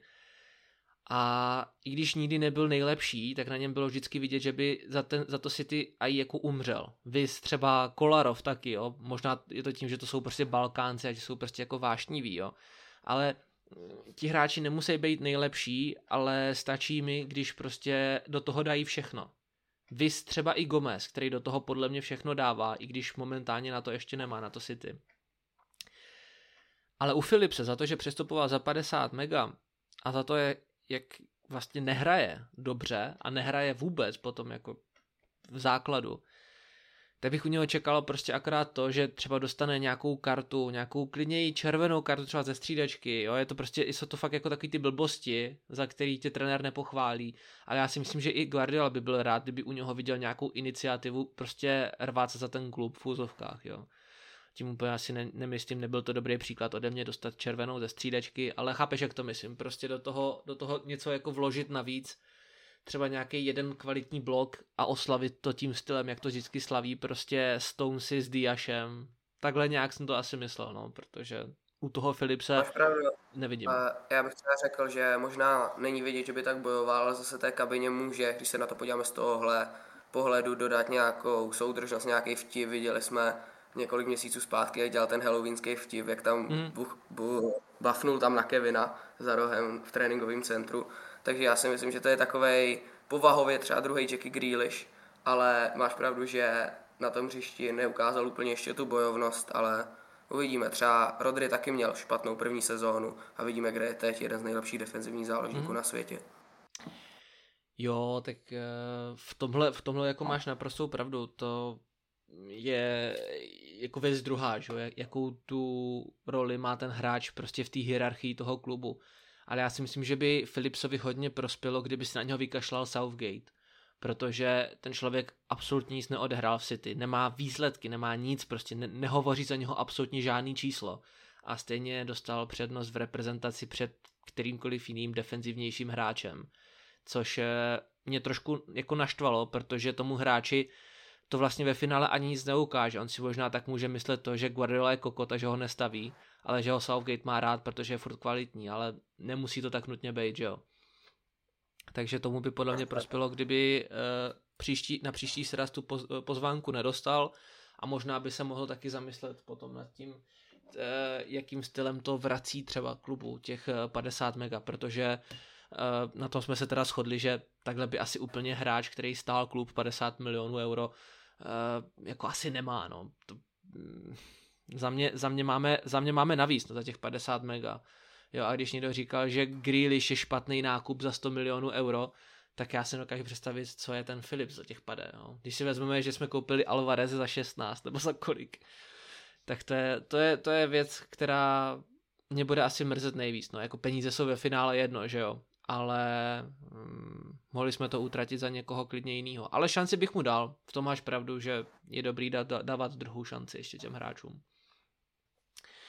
Takže jako na druhou stranu se mi líbí tvůj přístup. Ty bys dal šanci jak Kancelovi, tak, eh, tak Philipsovi, což by znamenalo, že třeba by se ti hráči rozdělili. Já už bych s nimi asi takovou trpělivost neměl, což je akorát tak jako můj problém. Je pravda to s tím Kancelem, že nakopl Pepa, tak už bych s tou šancí byl taky opatrnější. Tak je, ale můžeš, můžeš eh, zacházet s tím faktem, že se to třeba nestalo, že to je třeba jenom nějaká kachna a nechci ti na něho kazit nějaký tvůj eh, pohled samozřejmě. Um, když se bavíme u toho, u toho nepovedeného angažma v Manchesteru City, je někdo ze současného kádru, koho by si prodal příští přestupový období? Jde o to, kdo chce odejít. Pokud bude chtít Bernardo na sílu odejít, tak ho pustíme. Nemá, smysl, nemá smysl si držet hráče, který za ten klub už nechce hrát. Pokud bude chtít odejít Laport a přijde adekvátní nabídka, tak pustíme Laporta, což je náhradu. Ale vyloženě hráč, který bych se chtěl zbavit, tam nemá maximálně nějaký mladý talenty, třeba Borges z akademie, by podle mě si zasloužil třeba šanci hrát na hostování v nějakým, nějakým týmu z Premier League, ona to určitě má, ukázal to v těch zápasech, že by bylo zbytečný se odřet v akademii a brzdit jeho rozvoj. Hmm. Já se jako přiznám, že co se týká hostování těch našich top talentů, tak už jsem po tom, co se tady stalo, co se tady stalo uh, Delapovi, tak jsem hodně skeptický už. Jako samozřejmě je to to nejlepší možný, co se těm hráčům může stát, že, jo? že prostě jdou na hostování, tam se rozhrajou, dodají to sebevědomí a všechno, ale já se bojím, že aby se prostě ti hráči nevytratili z té hokejové mapy, teda hokejový, pardon, z té fotbalové mapy, jako, jako právě ten Delap, který vinou všech těch vleklých zranění je úplně, úplně mimo už podle mě kádr Manchester City a už se v životě do něho nepodívá. Už se, ne, nevím, co by se mohlo stát, aby se Delap ještě někdy v životě podíval do týmu Manchester City. A shodou se... se by se mohlo stát. No. Začne se mu dařit, bude stoupat a vrátí se. Jako podle mě to není úplně nereálný, ještě s tím, že má s klubem minulost, to bude daleko větší šance. No jo, ale máš před sebou hráče jako je Alvarez a Haaland. To je, je to, to malá šance, je tam. Jako samozřejmě malá šance, malá šance, ale mm, upřímně, upřímně tady jde i o to, jestli ten Delab bude schopný tady ty dva hráče posadit a jestli se mu vůbec bude chtít takovýhle hráče posadit, že jo? Protože jako zdraví má ještě horší snad než Haaland. Alvarez podle mě je ze železa, takže tam u něho problém úplně nebude. Takže pokud tihle dva hráči budou nějakým způsobem sloužit City, tak jak dělají doteď, tak není absolutně žádný důvod přivádět nějakého třetího útočníka. No. To, je, to je to nejhorší. Takže to znamená, že ten Borže, Borže, kdyby se mu dařilo tak, jak se mu daří doteď, tak já si myslím, že máme ty posty všechny, krom, krom levýho a pravýho obránce, tak máme jako možná až kolikrát zdvojený, strojený. Takže jako ten by to měl, ten by to měl hodně těžký, ale souhlasím s tím, že by si to hostování zasloužil klidně, klidně v Anglii, klidně zase nějaká druhá liga, anebo klidně rovnou prostě bych se nebál ho dát i do Premier League, třeba do nějakého Fulhamu nebo do nějakého takového týmu, který si potrpí na Portugalce, nebo třeba do Wolves, že jo. On je Portugalec, ne, mám dojem. Mm, není Angličan. Jo, tak v tom Ale případě...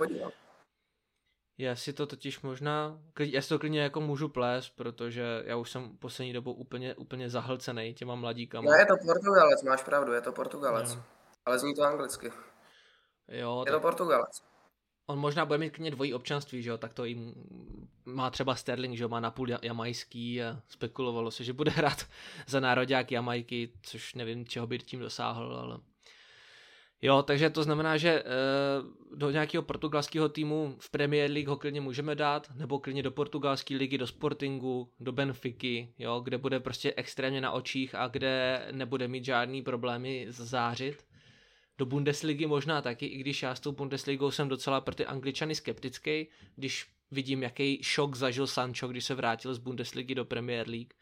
Jo, to, to, to takovýhle, takovýhle downfall Sancha bych nepřál nikomu, protože ten člověk byl díky Haalandovi označovaný za nejlepšího anglického talenta. Nikdo se nekoukal na to, kdo je Phil Foden, kdo je Declan Rice, kdo je Bukayo Saka a spol. Všichni se bavili jenom o Sanchovi a kdy, jako, kdy Sancho podal nějaký výkon, že bychom si ho všimli v poslední době. Jo, to je... To, to, je, to, možná je to otázka i na tebe. Pamatuješ si nějaký zápas, který zahrál v poslední době Sancho fakt jako excelentně? No, nepamatuju. Pamatuju si, že jednou, ale nespomenu si s kým tam přicházel z lavičky, dokázal tam vyrovnat na 2-2 a dokázal tu hru docela oživit, ale teďka, jak hráli s tím Newcastlem, to jsem se díval, tak tam byl fakt jakože tragický, nedokázal obejít borca, do, ztrácel míče, i když měl klid na přihrávku a určitě to není takový talent, jaký byl před třemi lety. No, ale kdo bez zesporu byl velikánský talent, uh, tak eh, dar od Boha měl Jaja Ture, který eh, se spolu například i s Petrem Čechem nebo Johnem Terrym dostal do širší nominace do, o, o zařazení do fotbalové ligy nebo do fotbalové síně slávy eh, Premier League. Jaja Ture je bez zesporu jedna z největších jako legend a fotbalových men, co kdy v Manchesteru City mohla hrát, protože jeho historii mu může závidět kdekoliv. Jo, nedávno jsme se s Liamem bavili, kdo je pro nás větší hráč, jestli Jaja ve svým primu nebo Kevin De Bruyne. E, asi se to úplně nedá srovnat a, a pamatuju si, že jsme se snad možná ani neschodli.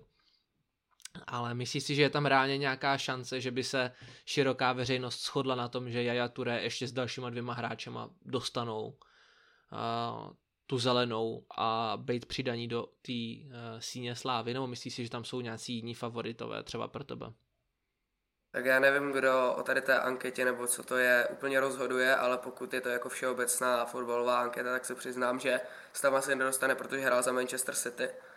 To už je taková klasika, že v těch anketách Manchester City není úplně populární, protože tady ti, jak to říct, lidé si zakládají spíš na tradičnějších, pro ně tradičnějších klubech, které vidí několik let na topu a myslí si, že Manchester City nemá historii, což samozřejmě není pravda takže si myslím, že pokud to volí, nevím vůbec, jak to funguje, pokud to prostě volí nějací, nedej bože, novináři, tak se tam podle mě asi nedostane.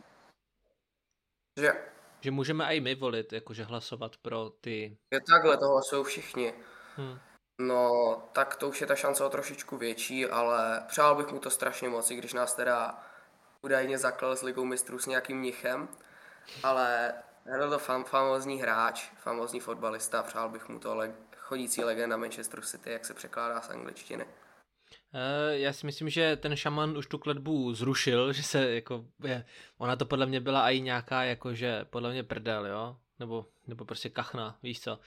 Ale, ale e, já si myslím, že pro Jaju hraje hodně do karet to, že pro něho může hlasovat podle mě celá Afrika. Jo, protože ten člověk dělal té Africe úplně extrémní, ale extrémní reklamu na fotbal. Jo, na to, na to jaká, jaký hráče může Afrika vychovávat. Jo. Viděli jsme to, prostě Drogba, Yaya Touré, prostě sloni bývali takový prostě silní, tvrdí, rychlí, nekompromisní. Jo. To znamená, to znamená, že všichni, když si prostě vybavíš Afriku, tak si ti vybaví podle mě buď to Drogba, Eto, a nebo Jaja Ture, jo. Nevím, kdo se třeba vybavil tobě, ale tohle byli moji první tři hráči, kteří se tak nějak jako vybavili, vybavili mě. Ale, ale jak si říkal, vlastně je to hráč Manchesteru City, tak to asi nemusím ani vůbec už dál vzrušovat, protože třeba takový Kevin De Bruyne v životě nevyhrál za svoji kariéru hráče měsíce Premier League. Nevím, jestli jsi to teďka taky zaznamenal. Mě to Znamenal, ale vyhrál několikrát, jako celou sezónu, myslím, že dvakrát nebo třikrát. Jo, jo, jo to jo, to jo, ale takový to hlasování, takový o ty, o ty kartičky je, modrý ve FIFA, tak to mě až překvapilo, tak jsem se jako zpětně koukal na to, kdo to všechno vyhrával, když tam býval, vole, Lingard, všichni ti Rashfordi a Gindoanové, ale v životě to nevyhrál doopravdy Kevin De Bruyne, jako a o to, o to divnější ještě prostě je to, že eh, De Bruyne potom, jak si říkal, vyhrál ty PFA trophies za celou tu sezónu, ve které ani jeho nebyl nejlepší hráč za ten měsíc, jako, jo, takže e, smysl to nedává, ale zase to ukazuje to, jakým stylem to dopadá, když můžou volit angličtí, převážně angličtí fanoušci, no, protože prostě je to City. City nemá historii podle nich a City kazí fotbal. Řvali to hlavně fanoušci Manchester United a teď řvou, že chtějí nový majitele z Kataru. Karta se obrátila asi, nebo už asi nejsou špatní Arabové. No tak oni si to zaslouží, protože mají tu ohromnou historii, asi ty nemá nic, oni neexistovali. Jo. Ten klub byl založený v roce 2008 vlastně. Určitě. Bavili jsme se tady před chvilkou o hodně dobrých záložníkách a um, na jednoho z nich teďka aspiruje i Johnny Stones, který změnil svoji pozici a momentálně nastupuje jako takovej tvůrce hry na, v defenzivní záloze, kdy rozehrává ze středu hřiště balóny na křídla a do různých soubojů a tak dál a tak dál. Myslíš si samé, že eh, je reálná šance, že by Johnny Stones tady v týhle, nebo na téhle pozici tu sezonu dohrál, když vidím, jaký máme přetlak eh, například na stoperech? Určitě si to myslím. V téhle sezóně určitě. Nemyslím si, že tam je lepší varianta s tím, jak my hrajeme v té rozehrávce na tři stopery a jeden z našich obránců se buď vysouvá jakoby na lineu, nebo za Rodrym a pomáhá mu ve středu pole, tak si nemyslím, že tam je lepší volba, než aby běhal Volker někde na úrovni Haalanda a dělal tam náběhy, že bude daleko lepší to dohrát s Johnem Stonesem který ukázal, že má kvalitu, zvládne tam skvěle zahrát a pro tuhle sezónu si myslím, že to bude nejlepší varianta. Mm-hmm. Kdyby si byl, kdyby si byl Guardiolou a uh, čekal by tě zápas proti Bayernu, doma, uh, první zápas, čtvrtfinále, ligy mistrů, co bys hráčům, eh, kdyby si byl trenér, jako nakázal, nebo jakým způsobem bys jim naordinoval ten fotbal? Jak, jak by podle tebe muselo City hrát, aby dokázalo porazit Bayern Mnichov?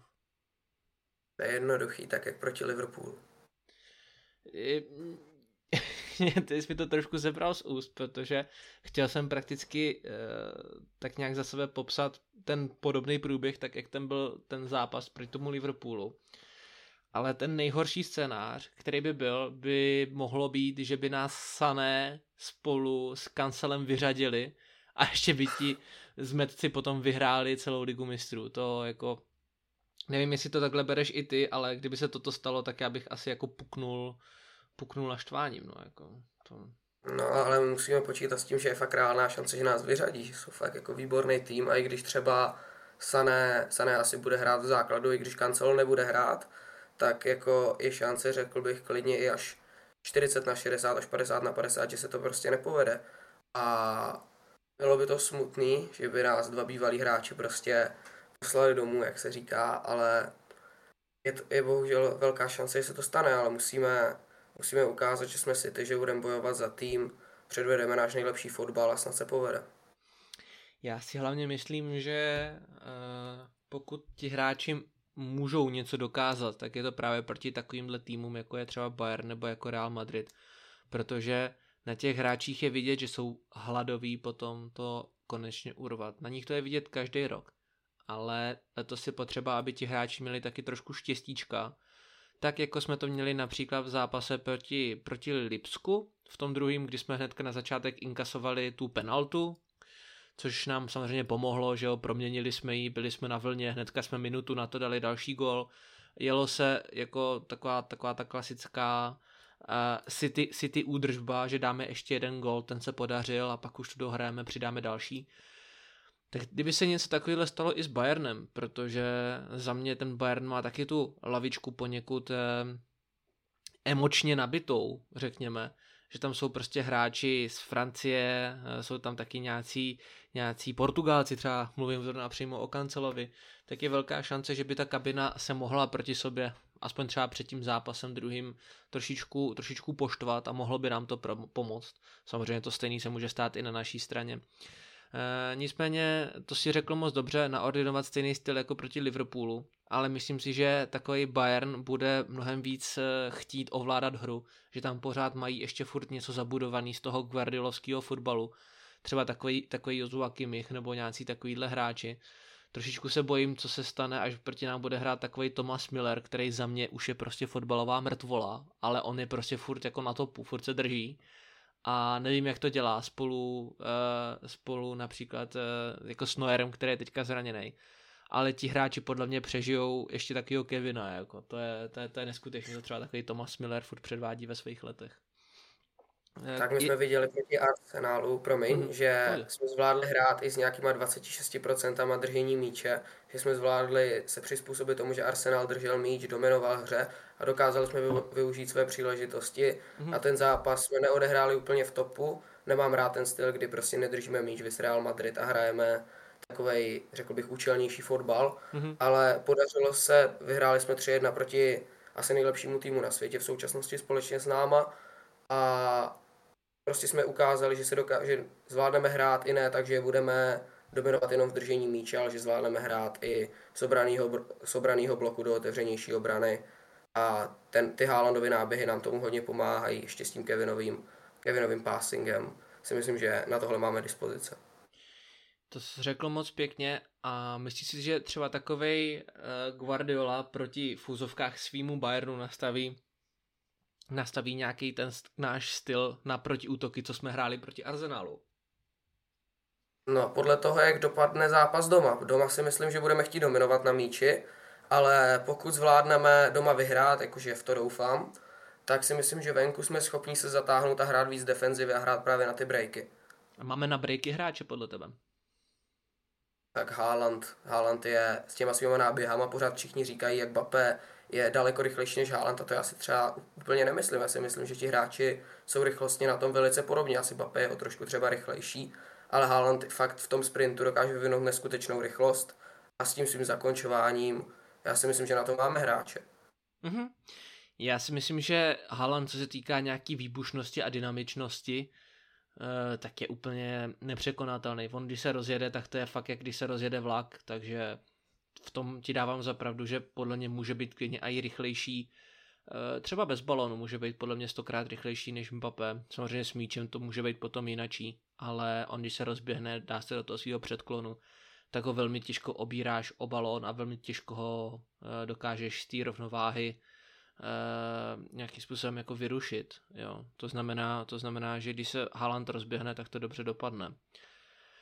Ale já se trošku bojím toho Bayernu, protože Bayernu, já vždycky říkám, že Bayern je takový vylepšený, takový vylepšený Lipsko. Jo, Lipsko je velmi kvalitní německý tým a prezentuje se takovým tím klasickým německým bundesligovým fotbalem. Běž, prostě běž, jo. Tam je, tam je jedno, že oni neovládají střed hřiště, nemusí nutně, ale oni si to prostě dají v těch pěti obráncích, v fozovkách pěti obráncích, po křídle a prostě za obranu a běž. Jo. A tohle něco, takhle nějak podobně to může fungovat i u Bayernu, jo. Oni mají velmi, velmi mobilní ty křídla, který jsou schopný přeběhnout klidně půlku hřiště, doběhnout té bráně a zakončit sami. Jo, a v tomhle vidím největší sílu Bayernu a když vidím, jak, jakým my stylem prohráváme zápasy proti, proti Liverpoolu například, nebo proti Spurs, kteří proti nám hrajou na ty protiútoky, tak se strašně děsím toho, co, to příš, co příští úterý uvidím na Etihadu, protože jestli, jestli nevyhrajem na Etihadu nebo neremizujem, tak si myslím, že to bude hodně velký problém, protože Bayern Mnichov v Allianz aréně asi není potřeba představovat, protože to je jejich dům, to je jejich hrad. A teda, když si snad vybavuju, že myslím si, že Bayern prohrál finále ligy mistrů, ne na svém stadionu. to je možná... Když tak to si nespomínám vůbec. To nevadí, to nevadí, to ale myslím si, že to tak nějak bylo, 11-12 nebo tak. Ale jako Bayern neradno, neradno podceňovat teďka s novým trenérem, s Tuchelem, to může být ještě mnohem těžší, než jsme si mohli myslet, že by to bylo s Nagelsmannem. No. Já máš pravdu, to bylo proti tomu Dortmundu, si myslím, jak. A, asi si, jo, asi jo. Myslím si, že to bylo proti Dortmundu 11-12. Jo, takže eh, Bayern určitě nepříjemný soupeř, jak si říkal, podle mě taky asi ten nejtěžší možný, protože Real Madrid může se stát cokoliv, klidně může vypadnout, jo, což by bylo hodně zajímavý a podle mě by to si hodně pomohlo, protože zahrát si v semifinále, případným semifinále proti Realu Madrid by bylo prostě jako hod kostkou, tam může vyhrát kdokoliv, může se stát reálně cokoliv. Tak já si myslím, že máme obrovskou výhodu, že kdybychom postoupili do toho dvojzápasu s Realem Madrid, tak vlastně začínáme, do, začínáme zápas venku, což vlastně zboříme tu možná největší výhodu Realu Madrid, že končí tím, ten dvojzápas vždycky doma a v tom, na tom Santiago Bernabeu jsou, jsou v té odvětě fakt jakože výborný tým, asi nejlepší v Evropě, co se týče ligy mistrů. Dokážou tam otáčet zápasy, dokážou vys proti nám, někdy i šťastně, ale prostě jsou sebevědomí a to Santiago Bernabeu k ním v tom, jak se říká anglicky second leg, prostě patří a bude pro nás obrovskou výhodou, pokud postoupíme, že budeme začínat na jejich stadionu a druhý zápas budeme hrát na Etihadu, kde se nám hlavně v letošní sezóně daří daleko víc než venku. Mm-hmm. Já tady s tímhle můžu jenom souhlasit, protože e, fanoušci na Bernabeu jsou vášniví kor v zápase, kdy o něco jde. Jo, může to být zápas proti Osasuně, může tam být relativně ticho, ale potom máš semifinále ligy mistrů, kdy jde o všechno a fanoušci tam taky nechají všechno. Ti fanoušci to poznají, stejně jako na Etihadu. Byla minule teďka o víkendu proti Liverpoolu perfektní atmosféra. Ti fanoušci to vždycky dokážou vycítit a tím výkonem se nechají strhnout. Takže hráči typu Manchester City, Liverpool a tak nejsou zvyklí na takový bouřlivý prostředí, jako je třeba ve Španělsku, nebo jako ve Francii, nebo jako v Německu, což může být pro ty hráče velký problém. Jo, my jsme viděli, že ti naši hráči se z toho doopravdy fakt jako posrali na tom Bernabeu loni. Jo, a to tam byla hodně ještě snížená kapacita, pokud se nepletu. Takže uh, já se trošičku můžu jenom obávat, co se, co se stane uh, v zápase proti Bayernu, ale věřím si ty. Věřím, že postoupíme a že to bude boj, že se snad možná i někdo zraní od nás, ale že to si ty zvládne. Um, ještě, ještě, možná, ještě možná mě napadá, uh, jak se stavíš k tomu, že se teďka na internetu šíří uh, zprávy o tom, že by v příští sezóně mělo City nastupovat uh, s rychlejšíma křídlama, který má v úzovkách Mansur v plánu nakoupit, plus s Judem Bellingtonem. Myslíš si, že sázet na rychlou hru po křídle je to, co nám City v téhle době momentálně chybí? No to si určitě myslím, ale spíš se zamýšlím nad tím, že koho protože Kvaracké a ten mi přišel jako absolutně skvělý hráč, jak do systému City, tak i prostě je to fantastický fotbalista. Ale jeho jednou výhodou bylo to, že prostě je na vrcholu půl roku, ale za druhé teďka podepsal uh, dlouhodobou smlouvu z Nápolí. Rafael Leao, náš další, další cíl, teď taky je blízko podpisu s AC a s AC Milan, takže úplně nevím, jestli chceme kupovat nějakého mytomu a riskovat, že se, že se chytí nebo prostě utratí 60 milionů zase do, do větru a myslím si, že vzhledem k formě Jackieho Grealishe a s tím, že tam máme pořád našeho youngstar Phila Foudna, Riyad Mahrez taky umí zahrát stále skvělé zápasy vys proti Liverpoolu, si myslím, že to není tak nutná pozice, jak možná byla ještě 3-4 měsíce zpátky. Mm-hmm. Uh, ono, já věřím, nebo ne věřím, doufám, že se jedná jenom o velmi špatný vtip, o, o, o nějakou kachnu, ale City se mělo zajímat o nákup Ansu Fatiho z Barcelony. Za 100 milionů. No, nejsem úplně eh, příznivec takovýhohle fotbalisty. Už osobně ho nemám rád, jo, to řeknu já na taky, rovinu. Já, mě taky nesympatický. Ale uh, Víš, jak to je s těma podpisama smlouvy? Oni prostě ti hráči těch úzovkách menších týmů, eh, neříkám, že AC jako historicky je menší tým, ale v momentální době má tu eh, vyjednávací pozici trošičku těžší, než by měl třeba Real Madrid nebo Manchester City, kdyby se jednalo o nějaký jejich hráče. Eh, tak tady ty týmy to většinou dělají takovým stylem, že těm hráčům podepíšou novou smlouvu, aby si mohli trošičku jako mm, pozichrovat to, že ten hráč prostě odejde v úzovkách za víc peněz protože mají volné ruce, nemusí se bát toho, že za rok jim ten hráč pláchne zadarmo. Vy třeba Souček, ten předtím, než odešel do West Hamu na hostování, tak ve Slávii podepsal novou smlouvu a vlastně tím si v úzovkách navýšil hodnotu, že jo. A um, je, mě, jako já si myslím, že Neapol je úplně jasný, že uh, o toho Kvarač Kellyu přijdou, um, ať už dřív nebo později, protože to je hráč, který svýma kvalitama jako přesahuje ty hranice série A, jo. Přesahoval by hranice i španělské ligy podle mě a i, španěl, uh, a i uh, té ligy německé, takže jako pro něho ta liga, která se očekává, je prostě Premier League a do francouzské ligy se úplně nehodí, že jo. A Rafael Leao úplně podle mě není to, co bychom do systému potřebovali. My jsme se o tom bavili s Liamem. Ne, nemyslím si, že jsme se o tom bavili v podcastu, ale jen tak jako mimo řečí jsme se bavili právě o Leaovi.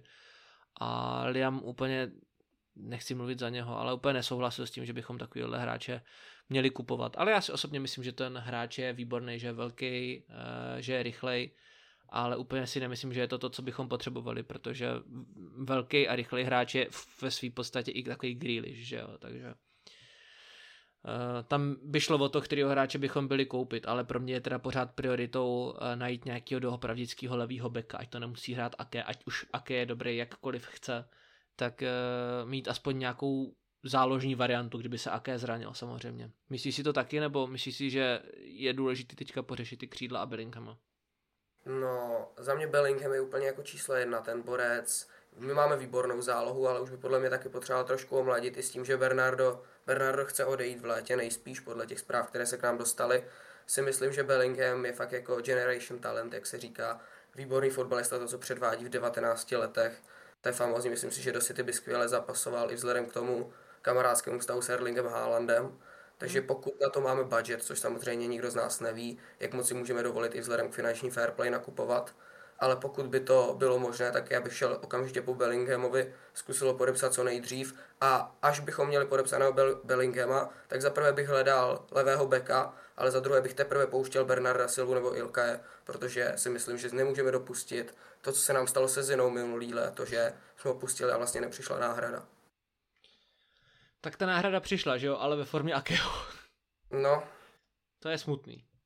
Ale, ale tak, no takhle, koupili jsme Gomeze, který prostě mm, ještě ne to není připravený, no. Trošku jsem se bál, že to bude spíš víc problém Alvareze, Uh, u kterého bych se nedivil, že by na to nebyl připravený. Přece jenom je to kluk, co přišel z uh, argentinské ligy, že jo. Tam byl zvyklý dávat pět gólů za zápas za River a byl spokojený, že jo, měl perfektní místo v reprezentaci, hrál s Messi, vyhrál mistrovství světa, Premier League je jiná soutěž a on se do toho ještě musí dostat. On za mě, už jsem to psal i mm, vám do chatu, že za mě prostě Alvarez ještě není dostatečně silný nebo rychlej na to, aby se vyrovnal obráncům v Premier League, tak třeba jak byl Aguero silný na míči s nízkým těžištěm. Ale to přijde s věkem, taky zesílí, zestárne trošku, bude trošičku chytřejší v těch soubojích a může být, eh, nechci říkat druhý Aguero, to vůbec, ale může být hodně, hodně šikovný na balonu. Přirovnal bych ho možná k takovému Carlosu Tevezovi, ne jakože herním stylem, ale eh, že může mít u nás takový jméno. Snad ne takovou kontroverzní historii, jako měl Carlos Tevez, ale může to být pan fotbalista, až uh, trošičku přibere a trošičku se přestane ne, ne, ne, ne bát, jo, je to člověk, co vyhrá mistrovství světa, ten už se asi nebude bát nikdy ničeho, ale až to prostě bude trošičku víc v té hlavě a, a v těch nohách, no. A bude výborný, já se o něho nebojím. Stejně tak jako o Haalanda, který uh, by měl mít v příštích týdnech uh, podepsat novou smlouvu s Manchesterem City, pokud dopadne všechno tak, jak má. Což by bylo za mě super. bych já ještě řekl, že on vlastně City Football Group ho kupovalo k tomu, aby šel do Girony, pokud se nepletu. A protože Zina odešel, neměli jsme vyhlídnutýho, nebo Čiky, neměl vyhlídnutýho nikoho ve svém hledáčku, tak zamířil k nám, ale ten hráč byl primárně kupovaný k tomu, aby se rozehrál v Žironě a pak možná někdy. Takže to za mě nebyla adekvátní náhrada za Zinu. Eh, určitě, ale za mě, za mě Zinčenko taky úplně nebyl nějaký extra dobrý levý obránce, že jo, byl takový Riko Luizovský, že se stahoval hodně do středu hřiště, ale, ale, ale jo, samozřejmě jako eh, když si vezmeme kvalitativní stránku Gomeze a Zinčenka, tak samozřejmě tam Zinčenko vede v mnoha faktorech, a i v těch psychických podle mě.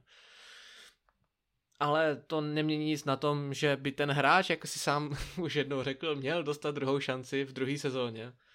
Tak uvidíme, jestli ho do té doby neprodáme. Ale myslím si, že jeden z dvojice, nebo možná i z trojice, uh, Perone, uh, Philips a Gomez uh, v létě odejde. Ať už na hostování nebo na přestup, tak uvidíme, který hráč, který hráč to bude a samozřejmě taky, kteří hráči přijdou do našeho týmu po Eh, přestupovém období.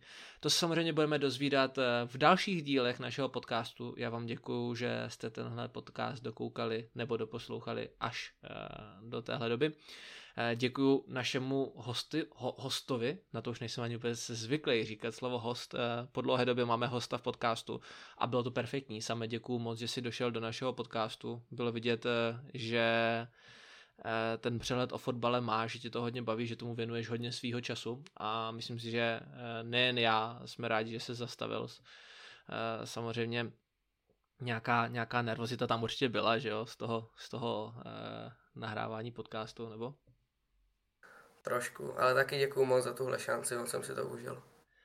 Já si myslím, že když potom samozřejmě budeš chtít, tak dá, dá mi zapravdu podle mě každý, kdo to dokoukal až semka, že máš to říct a to je, to je důležitý, nebojí se to říct.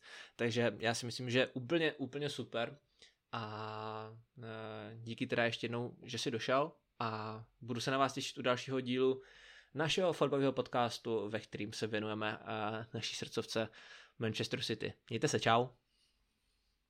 Čau.